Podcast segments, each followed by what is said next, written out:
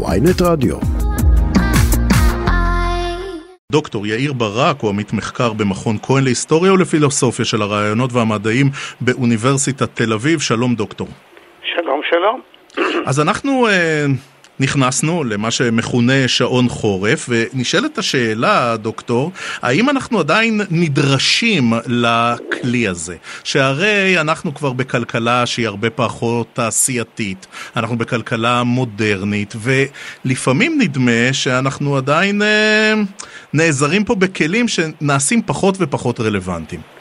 קודם כל אתה צודק, אבל זה תמיד היה כך. שעון, שעון קיץ או שעון חורף לא שינו שום דבר.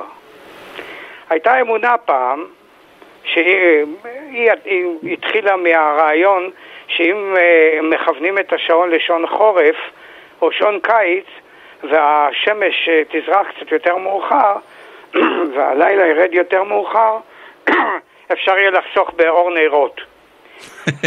ומזה התחיל הסיפור. במלחמת העולם הראשונה גרמניה אה, הנהיגה שעון קיץ כדי לחסוך, האמינה שהיא חוסכת באנרגיה.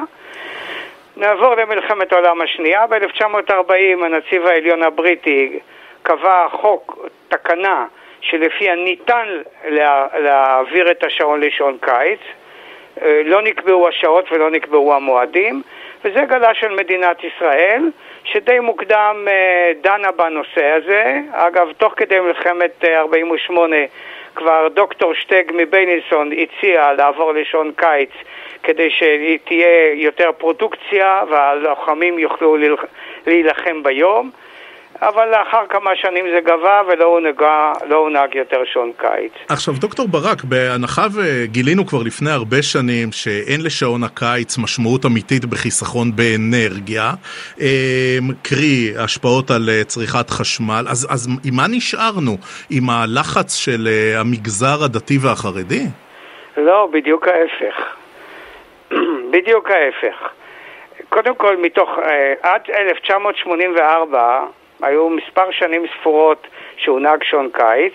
בתקופת מה שנקרא משבר האנרגיה, שלכאורה שעון קיץ היה חיוני כדי לחסוך בכמה ליטרים של דלק, חברת החשמל הודיעה שאין שום חיסכון בחש... בחשמל, וכמובן באנרגיה, ואז רבין אמר אין חיסכון, אין שעון. הנושא התעורר בכלל מסיבות לגמרי לגמרי אחרות, שאין להם קשר לחיסכון באנרגיה ולכלכלה.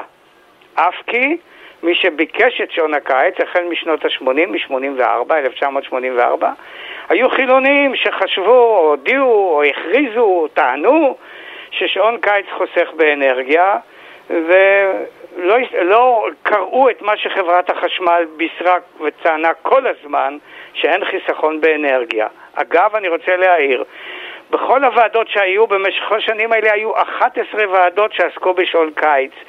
אני עצמי חקרתי 40 תיקים בארכיון המדינה שעוסקים בשעון קיץ. Mm-hmm. ואחת העדויות של חברת החשמל הייתה שבכלל שיא צריכת החשמל בקיץ זה בצהריים, ושעת ההשכמה בבוקר בכלל לא משנה.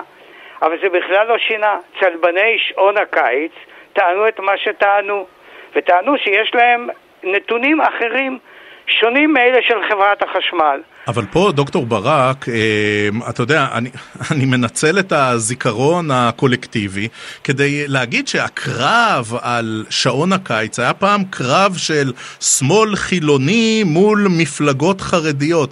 אז מה, זה היה קרב שכולו סטריאוטיפים ונטול כל קשר למציאות, נקרא לזה, אמיתית ולמשהו אמפירי? היה קשור למציאות, אבל לא כלכלית.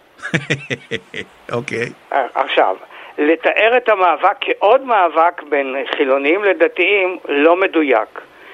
אני אומר, המאבק החילוני התחיל ב-84, ויש קשר בינו לבין עליית ש"ס והתגברותה של ש"ס, mm-hmm. והעובדה שחלק גדול משרי הפנים, שהם אחראים בישראל על הנהגת שעון קיץ, היום זה כבר אוטומטי על פי החוק, אבל בעבר הם היו מחליטים מתי שעון קיץ נכנס לתוקף ומתי הוא יוצא, זה היה חלק מהמאבק החילוני בש"ס.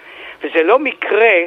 אה, שהמאבק היה על עוד שעה בקיץ.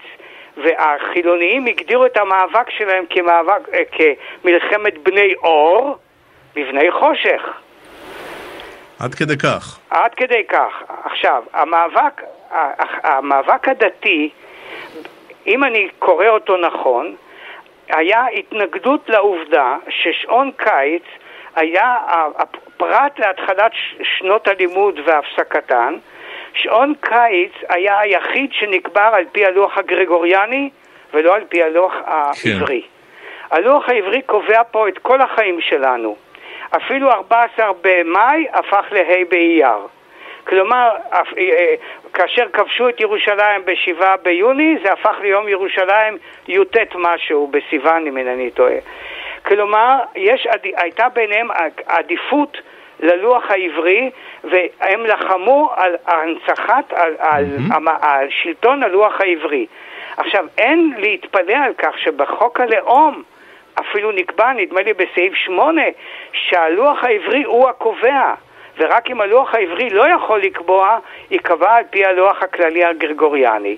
כלומר, ברור. יש לנו מצד אחד מאבק שנקרא, אה, מאבק שנקרא פאניקה מורלית, ראו בש"ס נציגים של איראן, ואגב, למשל תשדיר אה, אה, רדיו שניסתה רץ להכניס לרדיו. השעה עכשיו 6.39,